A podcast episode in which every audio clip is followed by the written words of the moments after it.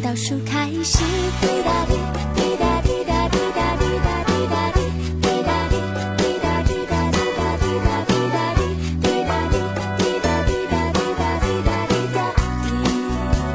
哎，哥们儿，呃，乡里了。好嘞。出租车司机又称的士司机，江湖人称的哥。正所谓高手在民间，草根出神仙。的哥这一神秘的存在，绝对集中体现了复杂的中国国情。他们日行万里，是有车一族中的王进喜；他们阅人无数，上至高富帅，下至胖本卢；他们耳听八方，是城市传奇、市井八卦的说书人；他们眼观六路，却总是忘了提醒你下车时把手机拿走。城市格局不同，的哥职业爱好也不同。比如一线城市爱拒载，二线城市爱拼客，三线城市不打烊，四线城市闹罢工等等。而每个城市的的哥却都有属于当地的爱恨情仇。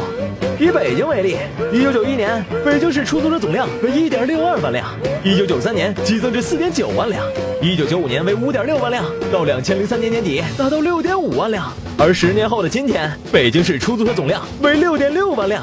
十年时间只增长了一千辆。一九九六年，北京出租车管理局发布一百二十九号文件，文件一方面禁止出租车公司向司机转让经营权，一方面大幅提高月承包金，也就是份儿钱的标准。据统计，北京出租车公司收入的百分之九十八来自份儿钱。而出租车营运一般分为两种：单班车一个人开，双班车分早晚班两个人轮开。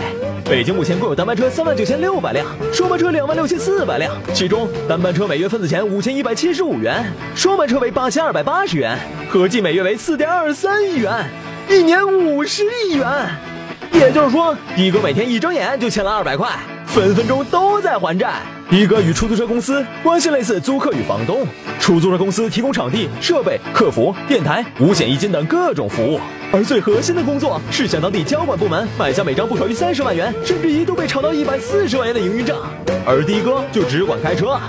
的哥劳动强度很高，以北京为例，早班从早六点到下午三点，晚班从下午三点到午夜十二点，时长均为九小时。的哥赚的不多。以双班车为例，单人每月份子钱四千一百二十五元，油钱近四千元，车辆维修保养费用为七百至八百元，总计九千元左右。而单人计价器月收入最多可达一万两千元，通常实际所得仅为两千六百至两千七百元，加上国家的燃油补贴八百八十元，共计三千五百元左右。小兵王不赚钱不说，的哥还要面对吃饭难、排泄难的人生大事儿。吃饭往往选择路边摊，并且永远随遇而安。另外，新陈代谢也是问题。大城市厕所小，小城市厕所少。当然，如果是小便，也可以找一个大口径的饮料瓶。通常，农夫山泉是不够的，脉动才是合适的。憋屎憋尿憋眼泪，起早贪黑不敢睡的的哥，往往会落下一身职业病。如胃病、颈椎病、腰肌劳损、膀胱炎、尿道炎、前列腺炎、早期阳痿等等等等，而且这些都无法计入工伤。为了解决的哥干活多拿钱少的问题，北京发布出租车调价听证方案。只是我们想不明白，为什么调价方案永远都是涨价方案？我们也想不明白，为什么所有成本都要转嫁给消费者？我们还想不明白，打车贵了，打车就不难了吗？我们更想不明白，份子钱为什么就不能少一点儿？